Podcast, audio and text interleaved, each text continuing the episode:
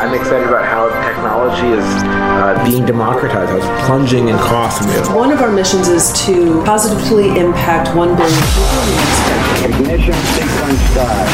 The relevance of a new technology to solving problems that affect like a billion people. All great stuff happens because someone inspires someone else to do something. The next wave of innovation is going to be eroding the territory. How's it, everybody? Welcome to 2021. Hope you had a great break in 2020 and that you are ready to take this year on with positivity and energy. These recordings of these podcasts were done during the lockdown period of our Exponential Africa live show. Hope you enjoy them. There's some amazing people on it. Uh, take a listen and learn something. Time to move into the main part of tonight's show the changing face of AI. My good friend Ashley, who's also in AI, always quotes Jack Ma, who says just like you have your water pipe and your electricity pipe, you're going to need to have a data pipe. It's just that important. And we are seeing that between 70 to 90% of all customer interactions are likely to be conducted or managed by AI in the future, and virtual beings will fill many online jobs. Individuals will be able to define and design the personalized products and services they require in sectors ranging from travel, banking, savings, and insurance. From self aware and self replicating software systems and robots that are emerging to autonomous vehicles or predicting robo advisors. The future will be better from the convergence or augmentation of this technology with others. And artificial intelligence is helping the fight against COVID 19 in so many ways, and many professionals are embracing the amazing augmenting and enhancing power of AI. The conversation for this show will focus on all the different ways we can practically embrace and incorporate AI into our lives. Tonight we have Dr. Vivienne Ming and Dr. Mark Nasila. Let's start with Vivienne. Vivienne Ming is a professional mad scientist, co-founder and executive chair at SOCOS Labs, theoretical neuroscientist, entrepreneur, author, and mother of two. Dr. Vivienne Ming is featured frequently for her research and inventions in the Financial Times, The Atlantic, Quartz Magazine, and the New York Times. Co-founded with wife Dr. Norma Ming, SOCOS Labs is a mad science incubator dedicated to solving some of the world's most pressing problems. Previously, Vivienne has pursued her research in cognitive neuroprosthetics as a visiting scholar at UC Berkeley's Redwood Center for Theoretical Neuroscience. In her free time, Vivienne works to design AI systems to help treat her son's diabetes, predict manic episodes in bipolar sufferers, and reunite orphan refugees with extended family members. She sits on the board of numerous companies and nonprofits. For, re- for relaxation, she frequents the sci fi section of Audible and spends time with her wife and children. Vivienne, great to have you with us here tonight.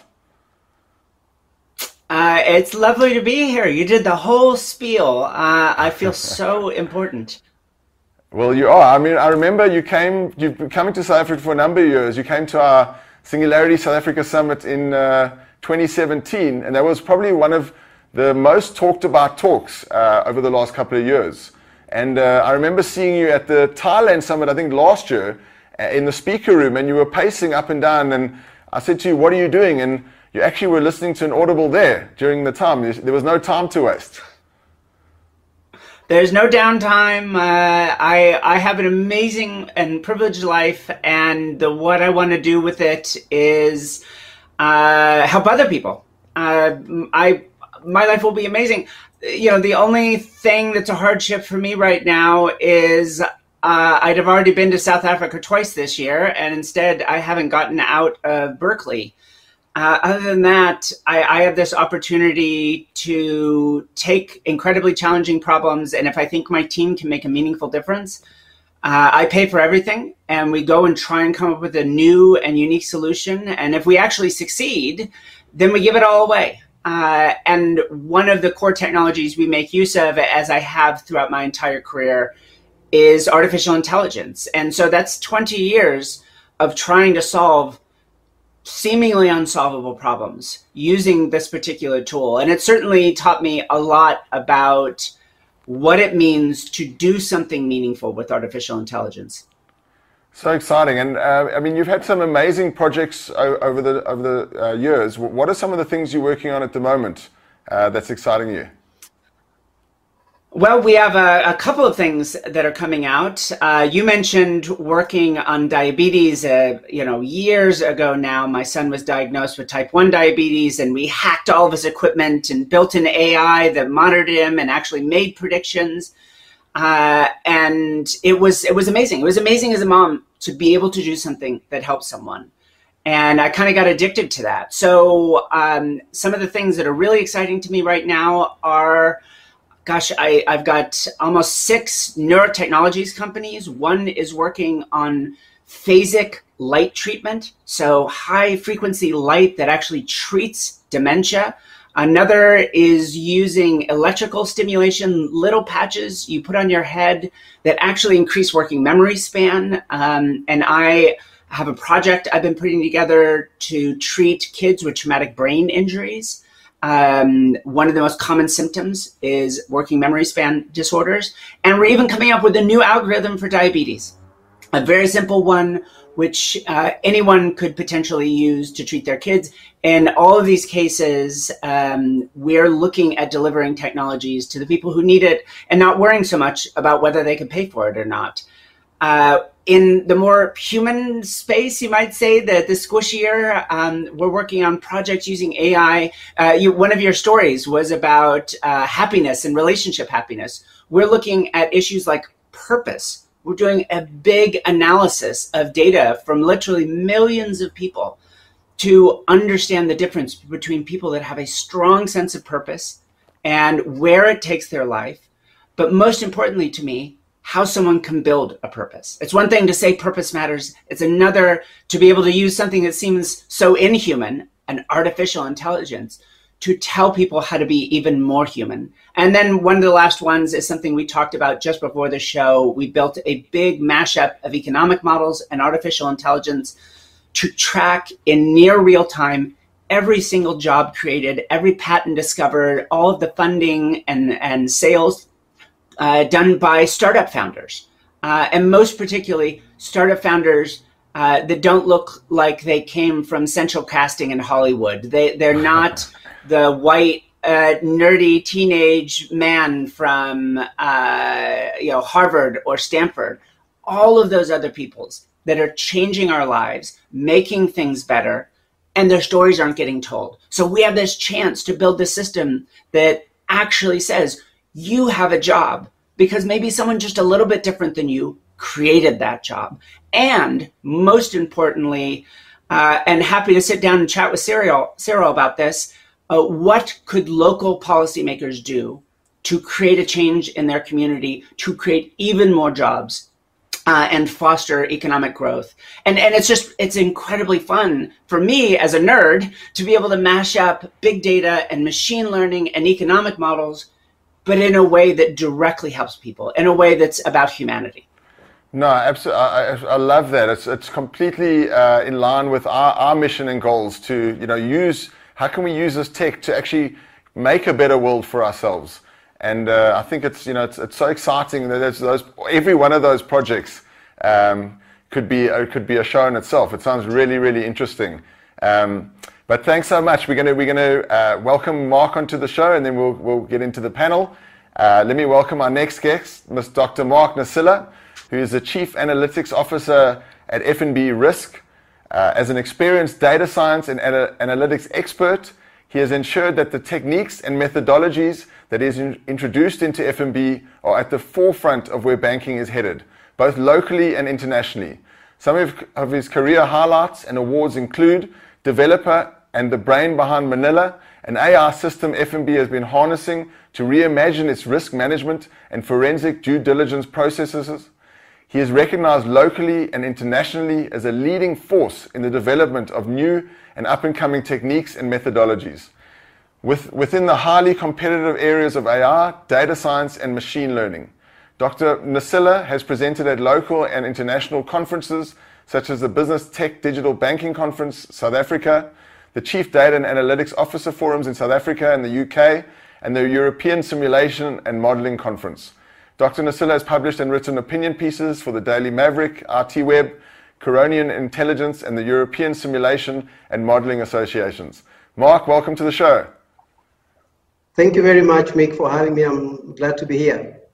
Uh, Mark, I remember last year we were in Silicon Valley at uh, and looking at AI companies around legal AIs, and we visited a company in Berkeley where, where Vivienne is currently that is doing um, X-Therma. They're trying to uh, trying to keep organs alive for longer uh, using a special liquid. And now we're back in South Africa, and you've had an, done some amazing things in AI. How's your journey been getting getting into this space? Thank you, Mick. So my journey in AI began around 2009 after I gave a talk at uh, uh, Leicester University at the European Simulation and Modeling Association. And at this time, there was clear evidence that there was exponential growth of data and uh, big data was uh, going to reinvent a lot of processes, obviously uh, together with machine learning models. Uh, two years later, I joined the bank and um, we started doing some work on financial crime detection as well as marketing. And uh, with, with all these algorithms, uh, we were able to be more accurate in predicting structured events. For example, you know, credit card fraud, um, offering products to the right customer at the right time. In 2014, we managed to put together a framework for the first time for uh, monitoring the risks of money laundering and terrorist financing. Over time, we've now extended this to cognitive uh, events where uh, we combine the prediction of, uh, of, of, events or, uh, or, or outcomes so that we can streamline some of our processes and be more efficient. And this include enabling our forensic systems, our forensic processes to, to be much more efficient, to get to the right decisions much quicker.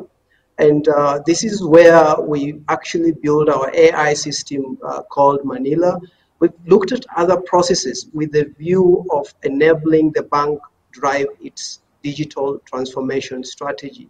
For example, the computer vision and with the view of um, of, of, of leveraging image recognition to, to enable our customers navigate our digital platforms uh, much, much, much more safer and much more quicker. So in a nutshell, that's been my journey and it's been exciting and it's, it's clear evidence that AI is not a myth anymore. Every aspect of society or social domain is being redefined and re, re, redeveloped so that the future can be much more better. No, thanks for that. Uh, let, us dive a little bit into Manila, the, the project that uh, you mentioned. Apparently, you saved uh, 70% efficiencies uh, because of this AI system, Manila. Is that right? Yes, 100%. And uh, so, how does it work exactly? As, as you're aware, as a bank, we're required to monitor certain risks on an ongoing basis. Uh, for example, the risks of money laundering, terrorist financing, and other forms of financial crime, obviously with a view of driving desirability and meeting regulatory requirements. Um, we have various algorithms and rules across the bank that monitor these risks on an ongoing basis. And whenever a customer or a transaction is flagged for this risk, they have to go through what is called an enhanced forensic due diligence process.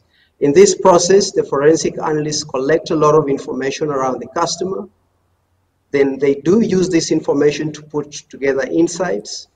Then they put together a handwritten rationale around why the customer has been flagged for that risk and whether there's any evidence to support the presence of the risk before they make a decision. You can imagine in the world of today, this is a very, very lengthy and tedious process in, the, in these times of digitization, tough economic conditions, our systems will be subjected to a lot of acts of fraud and financial crime. And the quicker we get to these decisions, the, the better for our customers and our platforms. And Manila was built to enhance this process. So just like the analyst, Manila pulls together all the sources of information. Manila puts together insights, including generating uh, graphs, insights in tables, and then Manila generates a, the natural language rationale, which is basically what or similar to what the analyst would have done. And in this process, 90% of the work is now being done by Manila. And all the analyst is now doing is making sure that they perform quality assurance as well as providing feedback to enable Manila uh, learn uh, more about how financial crimes are, are changing. Much of that 70% come from the fact that Manila is very consistent, it's very accurate. Manila can consume a lot of information at the same time. It takes eight seconds for Manila to generate a whole synopsis a process which used to take lots of hours or days even, depending on how big the profile of the customer is. Using the same concept, we're scaling this across uh, different use cases in the bank with a view of streamlining these processes so that we are much more efficient in the way we operate. Thanks. Amazing, amazing. I think it's uh, it's incredible how you can you know uh, make that much more efficient and take days of work down to seconds and that is, uh, you know, the incredible um, capabilities of embracing AI. Now, uh, Vivienne, I want to ask you, there's been a lot of fear about AI taking over humanity, but it, you know, there was, over the last couple of years, it's been this Hollywood sort of uh, dystopia that we've been projected. And um, I feel like a lot of that's calming down now because people are realizing these amazing benefits of AI. How do you think that this has changed now? And why people, uh, you know, why is it quieted down? Uh, you know, uh, the funny thing is, uh, AI is a magic pill technology. At least that's the way people perceive it. Um, good or bad, it's going to be this one magic pill. It'll take over the world and destroy everything. It will magically allow us to have flying cars and uh, everything you ever dreamed was true.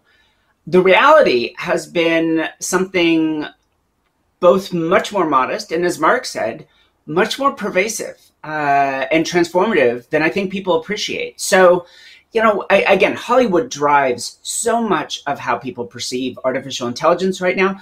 Even the supposed thought leaders that drive a lot of these conversations uh, are really they don't know what they're talking about. Uh, you had a new story about GPT-3, and it is a truly fascinating technology.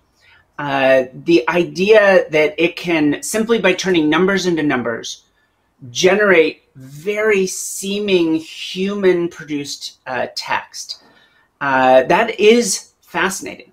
But just understand it understands nothing about the text that it's producing. It has no concept of what it's writing about. Uh, if you want to get a little bit more wonky uh, think of it as a, a massive probability distribution. Just an incredibly complicated register of all the probabilities of some words following other words. Um, and if you really want to know how it's different than us, not just that it doesn't even understand what it's doing, uh, it is the other story you referenced. This little thing in here, mine may be defective, but the one thing it is is extremely power efficient. Uh, you know, I've got some light bulbs running here that probably use more power than my brain does. Uh, whereas training up GPT T3 or Google's language model BERT, essentially a single training run takes the uh, entire energy um, consumed in an American household for an entire year. So it does one thing it talks almost human like. Um, we do everything that humans can do with, you know, orders of magnitude less power. Uh, and in that sense, uh, you know, understanding it is not this technology that tomorrow is going to take over the world. It just it doesn't have that capability. But let me give an example of something that to me has felt tr- like a transformation, and yet might seem modest to anyone else. If you are watching this on YouTube or you use, for example, Google Meets, and this is a feature available in many different uh, video technologies, you can get a real time transcript of your talk. Now, that may seem small, but understand 10 years ago, much less 20 years ago or, or earlier when I got started, the idea that for free, a one time conversation that may never be produced again could have a very accurate transcript produced in real time. And you can do it in multiple languages at once. That's amazing. No, it is not flying car technology but it is a transformation. I'm sure people from a business perspective appreciate the power of being able to do this financial analysis, uh, analysis that Mark was talking about so quickly. I, I've done seven startups every single one of them, a VC said, but could you do financial fraud detection? So this is clearly a market of real importance.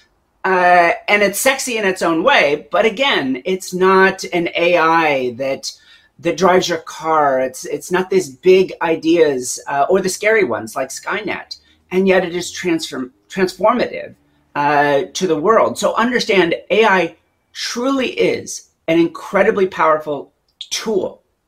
it, it is not a, an intelligent thing like we are, but it is a tool and maybe one of the most powerful tools ever developed and in the hands of a creative person, it can transform the world. Uh, or we can just choose to build a whole bunch of tools and automate them and put a lot of people out of work. Uh, both are options. And, um, but what's not coming, at least tomorrow, is you know an AI that is super intelligent and takes over everything. No one's even invented a technology remotely like that. We have no idea how to do it what we have is a tool, a, a truly powerful tool.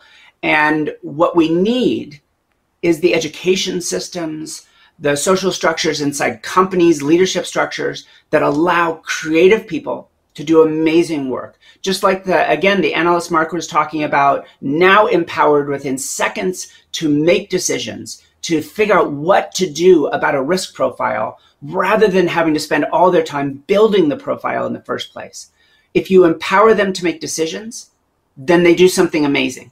They drive the economy. If instead you see them only as the routine work which has been automated, then you get rid of them and you completely automate that stream of your business. Those are two legitimate choices. One costs a lot less than the other. The long run choice is build a creative economy where AI is this astonishing tool. Uh, and I, I, think we can give so many examples of where that would be a transformative experience that doesn't look like a Hollywood movie.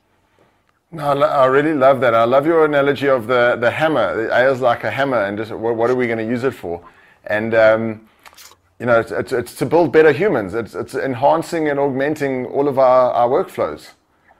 And and it's I think it's worth understanding. We're right now, uh, even now, as AI is just starting to mature a little bit, as as an industry, we might say, uh, we are still training a generation of largely young, largely men on how to build hammers, uh, how to tune metaparameters and models, how to architect uh, databases um, for problems which are pre-given to them you know, here's all the images on ImageNet. Uh, here are the labels of what dog breeds are in those images. Build an algorithm that n- names dog breeds better. Well, that is not a real problem. A real problem is, Vivienne, your son has diabetes. Good luck with that.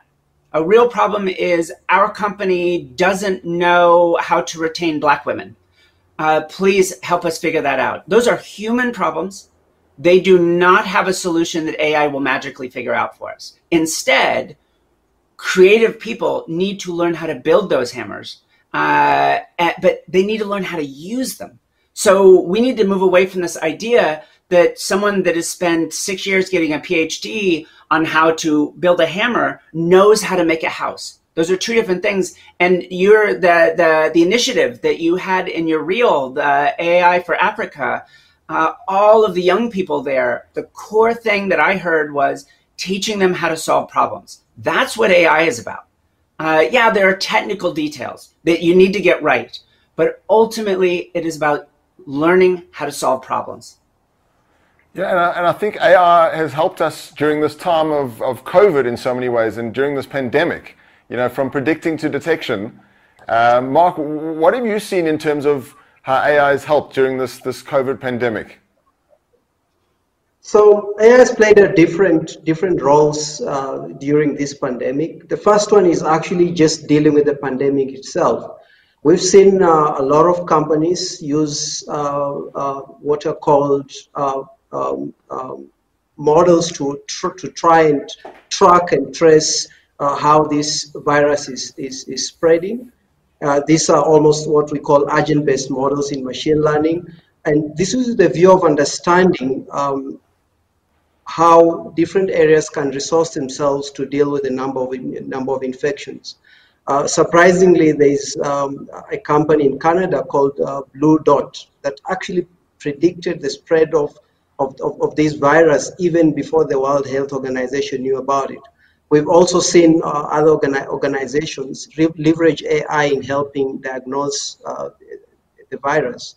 An example would be a company called Infervision, which actually has developed an AI system that is enabling um, doctors uh, actually just work with the system and this system will diagnose the, take symptoms from the patients uh, given that a lot of hospitals are overwhelmed with very very many patients making it difficult to handle all of them at the same time alibaba has a very amazing um, uh, diagnosing system which is actually 96% accurate in picking up whether someone has the virus or do not, does not have the virus a lot of insurance companies are leveraging AI with dealing with claims due to the pandemic.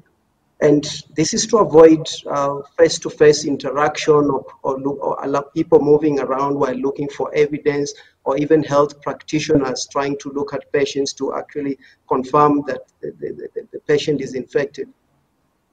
On the other hand, in optimizing processes in hospitals, we've seen uh, a lot of hospitals in China leverage AI to make sure they're protecting patients and being doctors.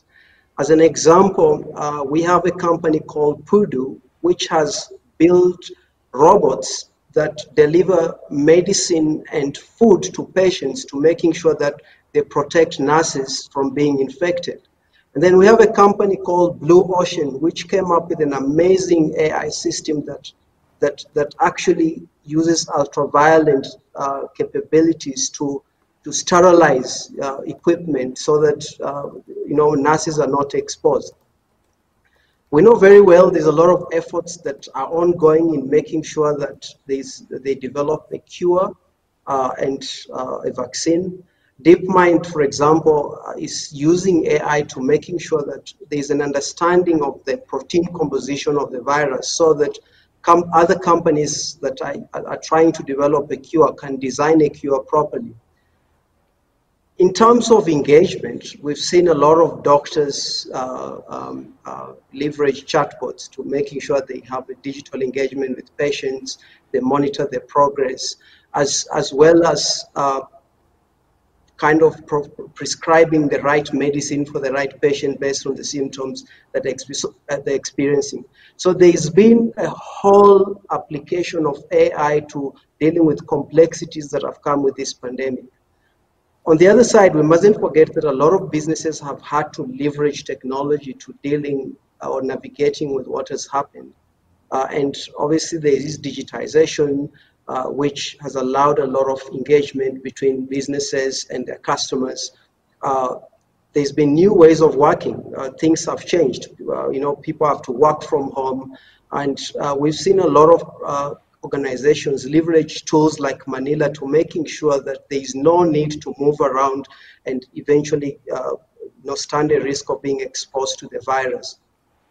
We've seen other organizations like the education departments leverage augmented reality and uh, you know virtual reality to making sure that they, there's a continuous process of learning. And there's so much evidence that when dealing with problems like this pandemic, technology is at the center of how we can navigate through this, as well as uh, redefining a better future going forward. No, thanks. And uh, I mean, it's, it's, what for me, it's like AI came, you know, it's coming to save the day. Uh, you know, it's one of these technologies that, that very quickly has, has helped uh, during this pandemic. And staying in healthcare, uh, Vivienne, we've got a question from somebody in the audience who wanted to ask you can you tell us a bit more around your son and, and the diabetes? Um, you know, what, what are you doing? What, what are you doing to, to try help the, uh, his diabetes? Absolutely. Uh, and then I, so it turns out Socos Labs has also had the chance to work on a couple of projects in COVID as well. So let me get to those. But uh, several years ago, uh, when Felix had just turned four, um, he it looked like he had the flu, and then within just a few days, he'd lost all of this weight. His body was literally eating itself. It was type 1 diabetes. So, for any of the viewers that don't know the different kinds of diabetes, this one is an autoimmune disease, a little less common uh, but it is the one where uh, it doesn't matter what you do. If you don't get artificial insulin, then essentially you will starve to death. Uh, so it's terrifying. Uh, it, it, was the hardest uh, emotional thing I've ever gone through. Was was the the four days in the intensive care unit with my son. But after that, you know, if you use an insulin pump, you can lead a very good life. The only challenge is making certain your blood glucose levels, the amount of sugar in your blood, stays within the right range, within the, the healthy range that a normal functioning system, a normal pancreas, would have kept you in. Uh, so the way it was done when my son was first diagnosed was literally we hand wrote some numbers on a sheet of paper and a doctor just looked at them and say here's how we'll fiddle the dial on your son's insulin pump and I was stunned. I was amazed that this is how diabetes was still being treated. Uh, you know, I, I build models of brains. Uh, I, I build things that can hear and see, understand happiness, and we're still handwriting numbers down to treat diabetes. So I hacked his equipment. Turns out I broke all, broke all sorts of U.S. federal laws, and I sent the data to my own personal server, and I built a model that predicted uh, an hour or more into the future whether his blood glucose levels would go high or low. So, if anyone out there is a parent like me, then one of the things you know is you go to bed scared and you wake up even more scared. Uh, certainly in those early days, because you don't know what's going to happen. Will he go low during the night while I'm asleep? That could actually be fatal.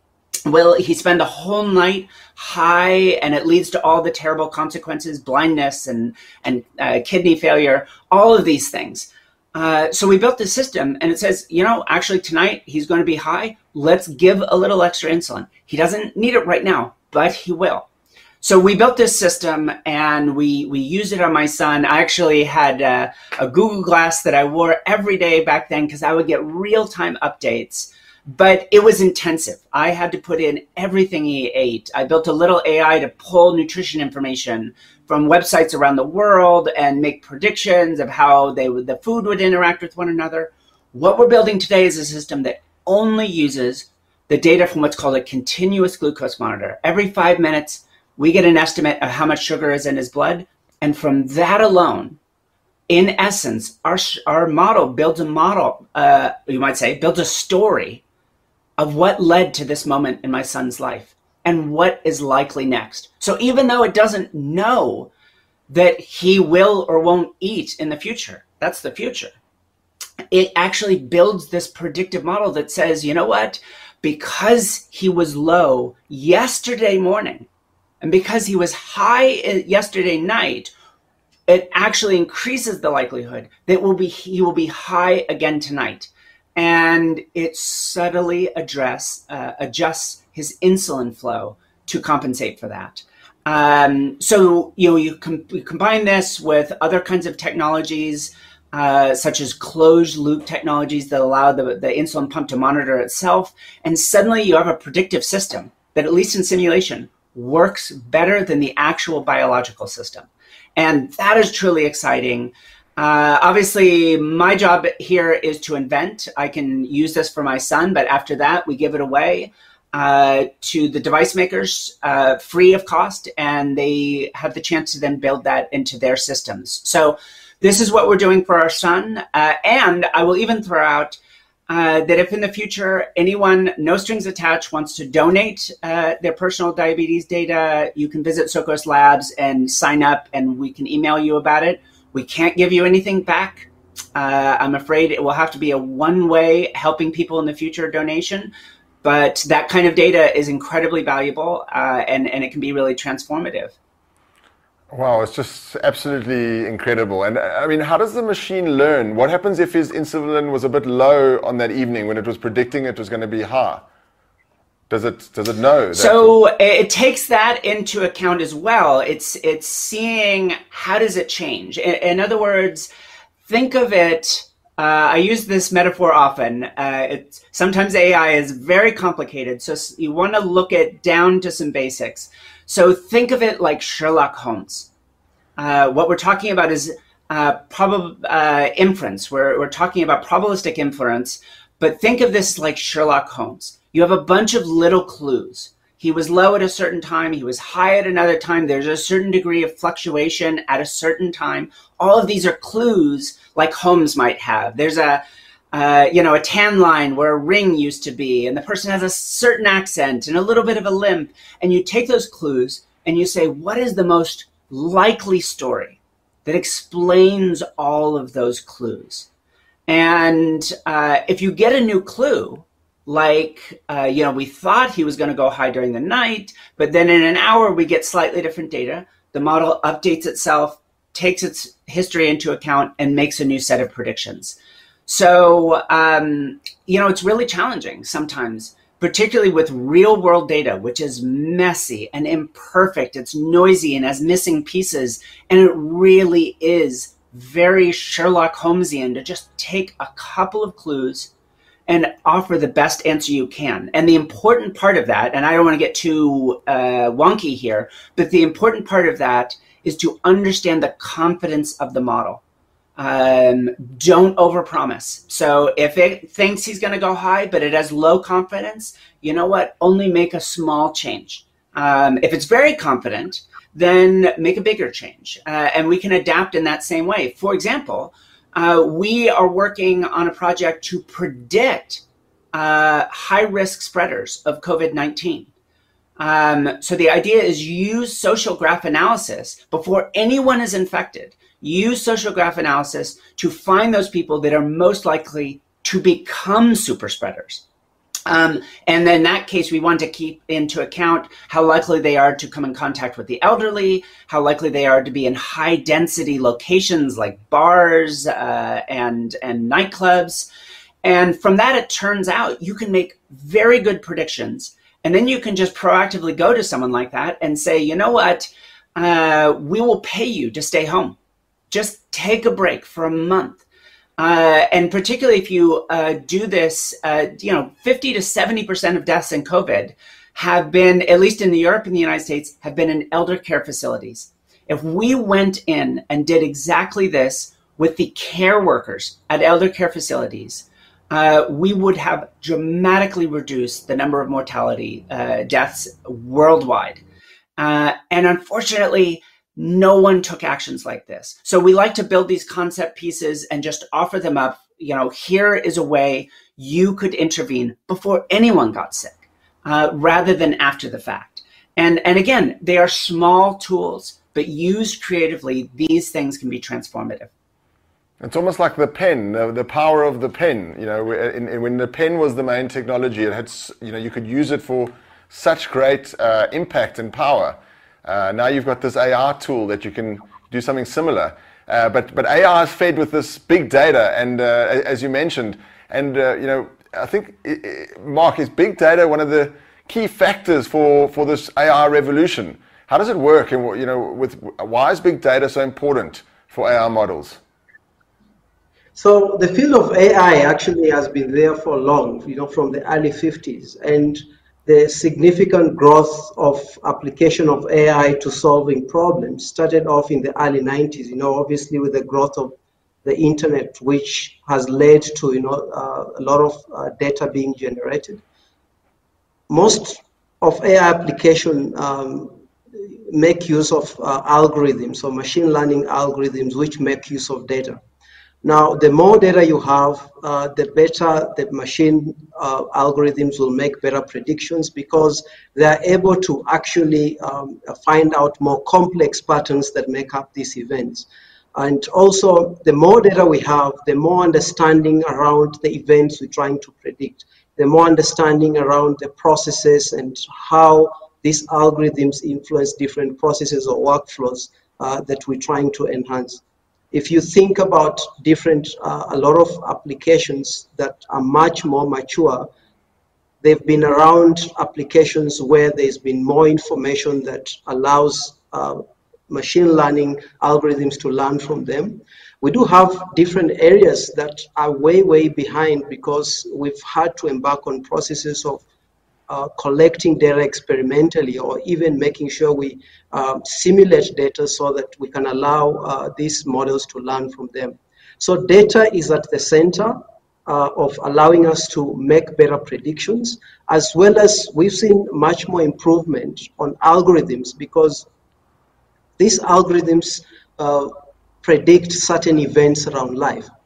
And one of the reasons they failed before was uh, because there was not enough data so that they could be aligned towards life or what we were predicting. So big data is at the center. It's actually the fuel of, of, of, machine learning and AI. No, thanks for that. Uh, I'm going to move on to some of the questions. The questions are coming in fast and, and, and hard. Hope you guys are ready for them. We've got a question from uh, Daniel McKaylee who's asking Is general AI realistic? Also, where is the best examples of implementation of narrow AI? Uh, Vivienne, do you want to uh, start with that? Sure. Let's start with general AI. So this is the idea of artificial general intelligence, uh, having an AI that is as smart as we are, and the assumption is if it can program itself and it's as smart as we are, it will very quickly become smarter. Um, so I'm a neuroscientist. I just happen to use machines to study the brain. Uh, and so I think we're an existence proof. We compute. Therefore, it is possible to have general artificial intelligence in the same sense it is possible to have general natural intelligence. We're probably a lot less intelligent than we actually think, but granting that, um, uh, I mean, look at who's in the US White House. But granting that, uh, when we build these sorts of algorithms, you have to understand uh, they are fundamentally narrow. Uh, there are some people that think if we just make this algorithm big enough, if we take a particular class of algorithms, such as reinforcement learning algorithms, uh, that can learn to solve problems on their own, that if we just make it big enough, it will become a general intelligence. And quite simply, there's no reason to believe that that's true. Uh, it just is not uh, evident in anything we know about the world that the kinds of algorithms we use today will ever become truly intelligent.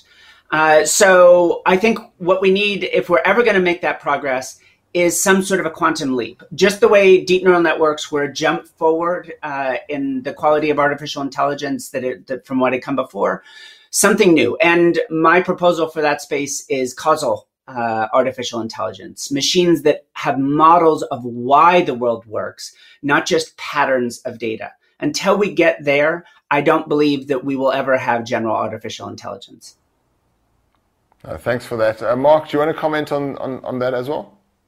No, I agree 100%. Uh, a lot of applications today, uh, I mean, mostly around weak AI, where we're looking at modeling or executing single events. Um, we've seen uh, in China today, they've got autonomous uh, restaurants, and and it's just basically a combination of of, of, of single applications of AI.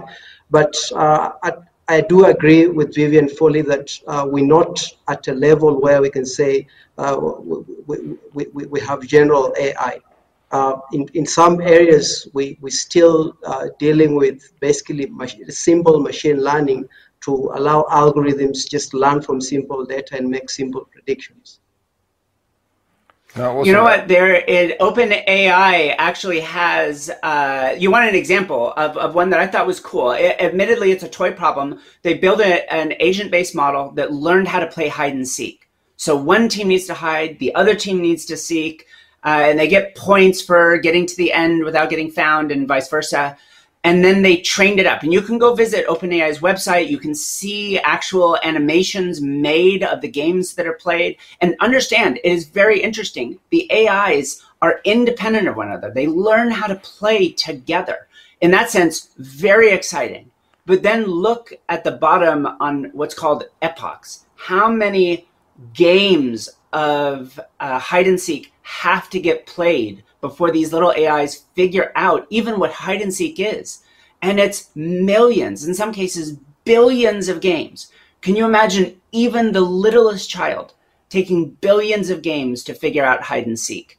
Um, so it's fascinating what modern narrow AI can do, but also understand its, its limitations. And one of them is important for future proofing. It is the very nature of big data. All of this is routine what it can learn to do is the things we already know how to do. And it can do some of those better than we can, certainly faster, but it can't explore the unknown with the same sophistication that a human can, at least for now, at least for modern technologies. So, this is our relative role. Want to future proof Africa? Understand humans will provide the creativity and possibly AI will provide the productivity. And you need to put those two things together in a rich way. You know, it's so exciting, interesting. I watched a game about a week ago where you could be an AR god. Uh, you could be a god to other ARs. I don't know if you've heard of that game, where you have these AR beings on a planet and you just create these objects and things for them, and the ARs learn by themselves and sort of develop on their own. Have you heard of that game? I haven't come across that one yet. I'm going to have to look it up. It's quite interesting because you play God to the ARs, and they, uh, through reinforcement learning, uh, they develop on their own uh, in this little like 3D ball world. Um, so you know, and uh, let's move over to a bit about virtual beings and avatars. Uh, you know, AI. What we're seeing at the moment is a lot of uh, virtual assistants or animated beings that are AR bots. I don't know if you've heard of the AI Foundation, where um, they created Biz Stone, the, the, the, founder of Twitter in AR, or Deepak Chopra. Um, have you guys heard about this at all?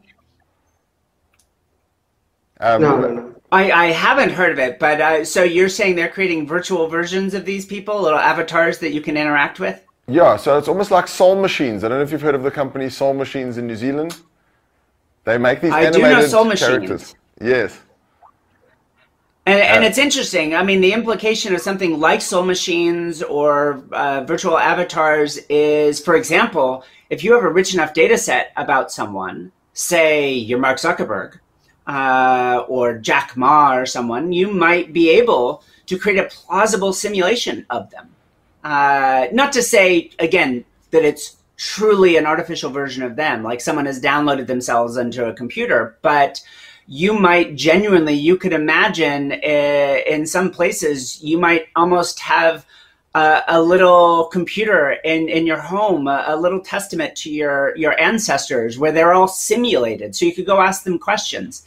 Uh, and and then boy does that have implications. Who owns that? Does mark zuckerberg own your simulated grandfather now that he's an avatar online? Uh, the funny thing for me in a lot of this is uh, 20 some odd years ago when I got started, we were working on uh, virtual avatars ourselves. Um, I was working on this system for doing facial analysis. Uh, and the idea was rather than transmit a raw image over the very narrow bandwidth of phones at the time, what if we could just transmit some data about facial features and then you could animate an avatar on the other side?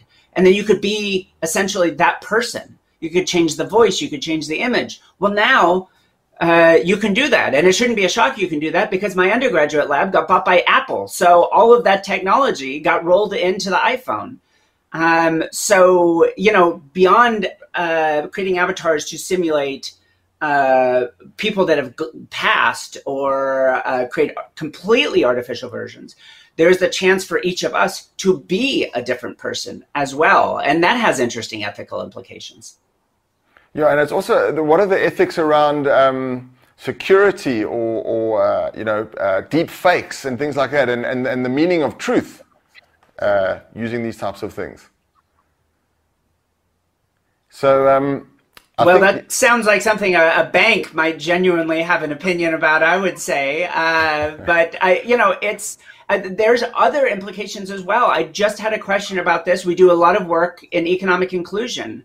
And one question I got asked recently is well, we know humans are biased, and one of those biases uh, is around race, is another is around gender. What if we just took all that away? And, and we, we were all just, because now we're in a remote world, anyways, we don't have to be in an office. What if we could just be anonymous?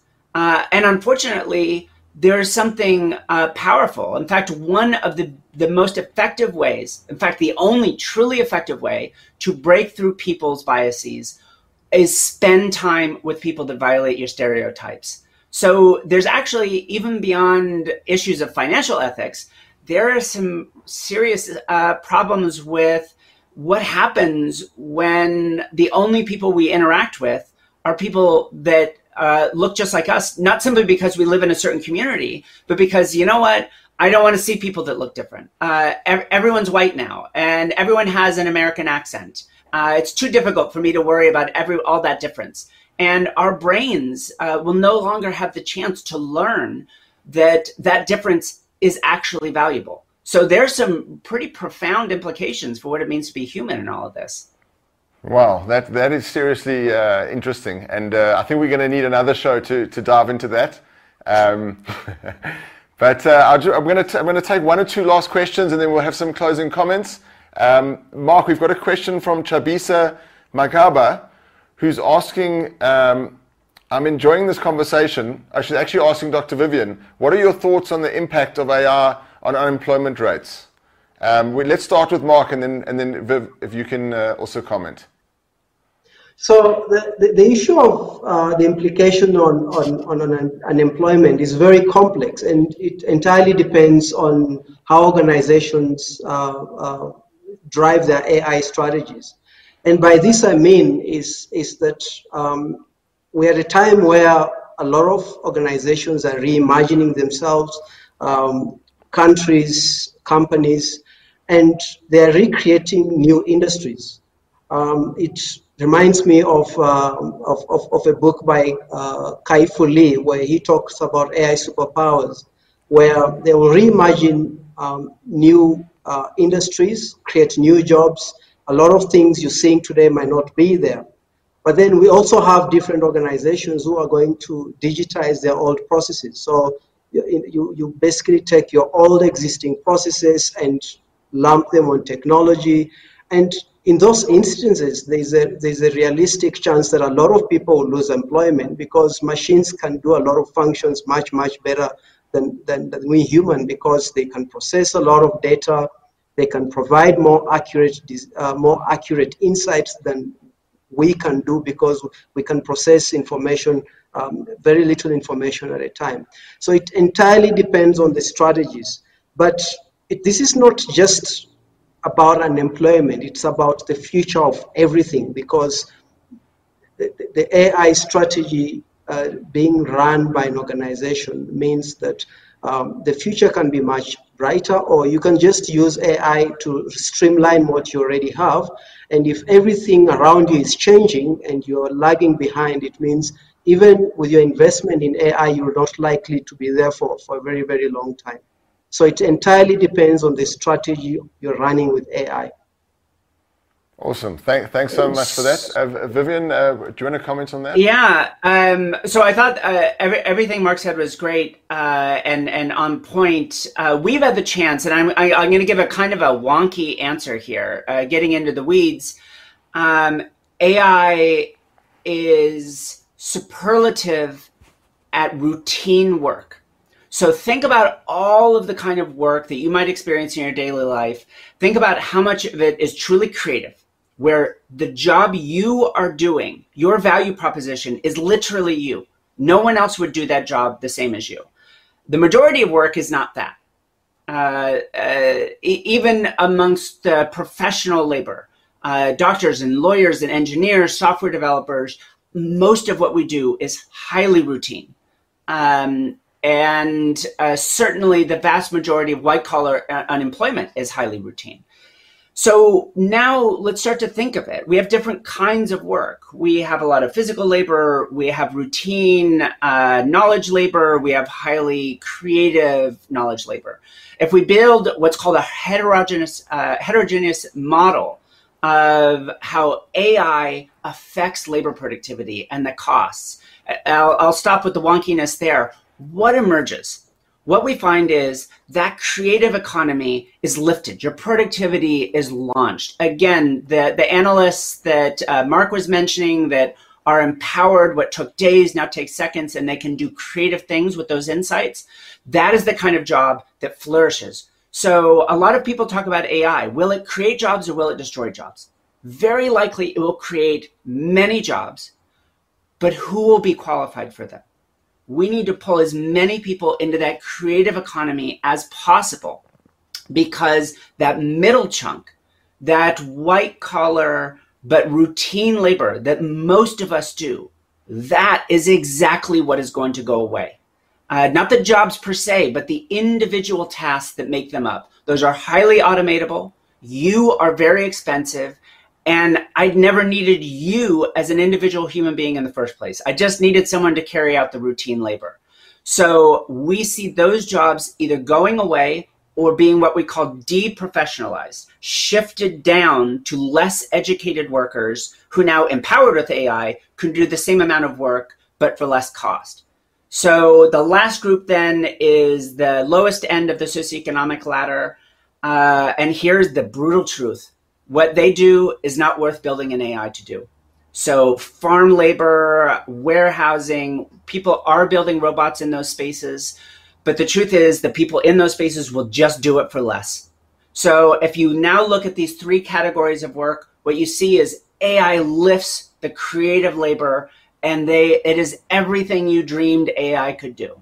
Uh, it guts the middle class, and it creates lots of jobs at the low end. So it's not like work will go away, but the simple truth is low autonomy, low wage power, it's not the kind of jobs we're wishing for our kids. So uh, we, all of us, uh, South Africa, America, India, we need to be thinking, how do we pull as many people uh, up into those jobs where it is you? You are the unique value proposition, and away from well, if we just if you just knew this one skill, because I get I guarantee you, if that skill is economically valuable, but it is routine, some jerk like me is going to automate your job away. Get into the creative economy. No, I, that, I, thank you for that. That was uh, truly inspirational. And you know, for, for what I love about creativity is that the more you practice creativity, the more creative you are. It's a, it's a type of uh, skill that only uh, gets greater with the more you use it, right? Yeah, it's learning to learn. Uh, it turns out that the people have the best life outcomes, and this has probably been true of all of human experience. The people who have the best life outcomes, granting all of the limitations that life places on us, uh, are the ones not that know a specific magical skill uh, or the ones that went to the right university per se, but it was the people that learned how to learn. So that whenever life gave them a new problem, they could learn a new solution to it. Uh, obviously, that doesn't magically transform the world. Uh, you know, living under apartheid simply made some things impossible for the majority of people in South Africa.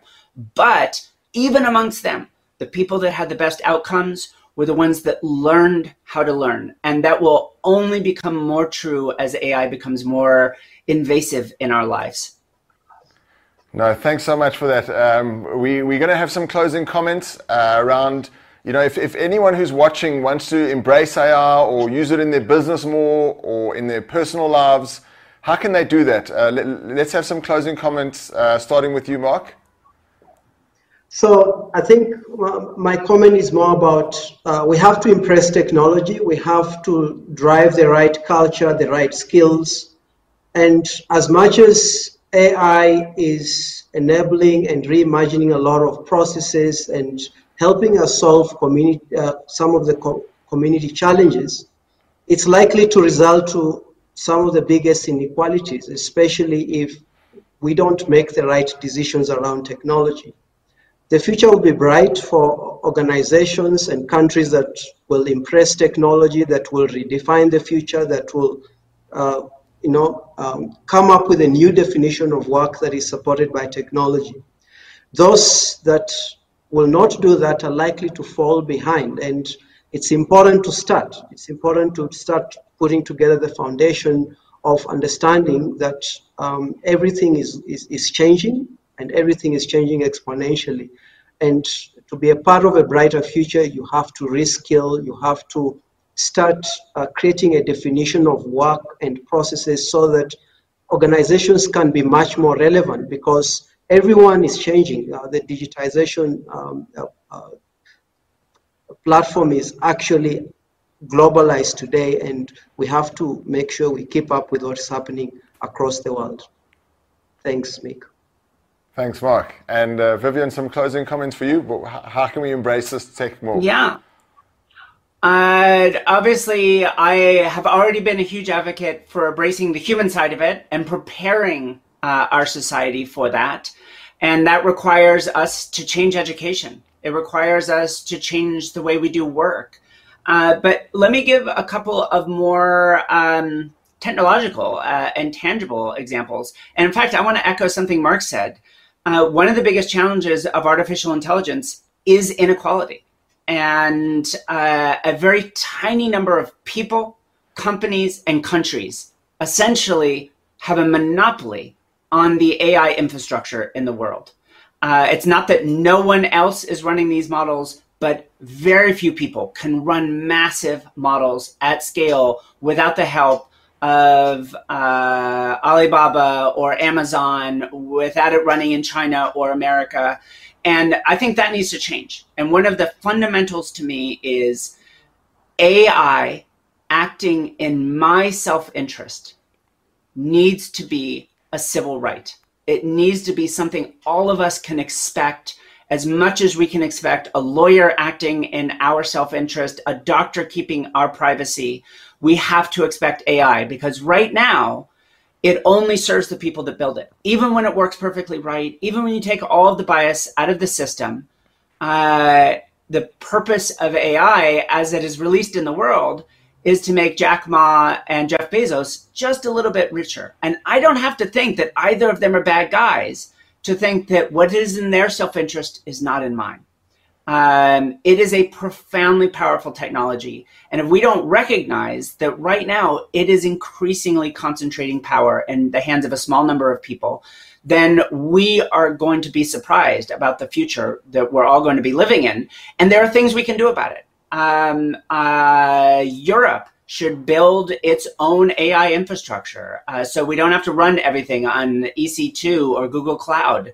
Uh, I think Africa, you could get the big organizations, whether it's FNB and Nedbank and Naspers and others, to come fund it or more of a continent wide process and think uh, let's bring the academics together with the corporate side, with the governments, and let's build some actual local infrastructure to empower our own local populations. Uh, so uh, that I believe is what the policy side of the technical issue should be. But again, the fundamental starting point is build people, uh, build the most amazing people you can, so that this tool is actually put to good use. No, thanks so much. Uh, I'm so upset that we've run out of time, um, but thank you to our two amazing guests for today uh, and for all that you're doing. We're going to be following both of your progress uh, and all these crazy ideas and these incredible um, new new algorithms. Uh, and thank you so much for being so open and for sharing your insights and views today on how we can embrace this changing face of AI. That's all we have time for today. Hope you really enjoyed that. Please make sure to go and subscribe to our Exponential Africa on our podcast channels or our YouTube channel. Uh, we really, really would appreciate subscribe and keep watching and learning and making a positive difference in the world.